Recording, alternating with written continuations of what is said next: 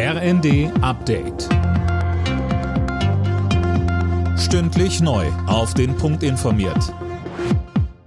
Ich bin Dirk Jostes. Guten Morgen. Der erste Finalist bei der Fußball-WM in Katar steht fest. Argentinien setzte sich im Halbfinale klar gegen Kroatien durch. WM-Reporter Fabian Hoffmann berichtet. Am Ende stand es 3 zu 0 und überragender Mann war neben einem mal wieder zauberhaften Lionel Messi Julian Alvarez. Er holte einen Elfmeter raus, den Messi dann verwandelte. Die anderen beiden Treffer machte Alvarez dann selbst. Von den Kroaten kam nicht viel. Die Albiceleste nutzte die genialen Momente, die sie bekam. Für die Argentinier geht es am Sonntag entweder gegen Frankreich oder Marokko. Die beiden Teams kämpfen heute Abend um das letzte Finalticket. Bundesjustizminister Buschmann ist gegen ein schärferes Waffenrecht. Dieses hatte etwa Innenministerin Faeser im Zuge der Reichsbürgerdebatte gefordert. Dem Redaktionsnetzwerk Deutschland sagte Buschmann, die strengsten Gesetze würden nicht helfen, wenn sich Menschen illegal Waffen beschaffen.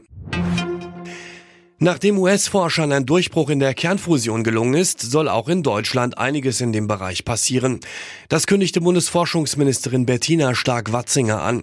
Wann das erste deutsche Fusionskraftwerk an den Start geht, dazu sagte sie im ZDF. Das ist ja unser Sunshot-Projekt, äh, diese Kernfusion, weil wir dann eben schaffen, Energie als Basis für den Wohlstand wirklich verlässlich und günstig auch äh, zur Verfügung zu stellen. Insofern, die Ambitionen dürfen da nicht zu klein sein. Ich sage zehn Jahre, es kann auch etwas länger dauern, aber wir müssen uns die Ambitionen ja setzen.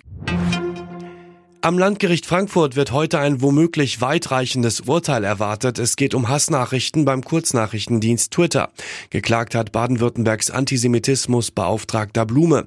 Er wirft Twitter vor, zu wenig gegen Hass und Hetze vorzugehen. Alle Nachrichten auf rnd.de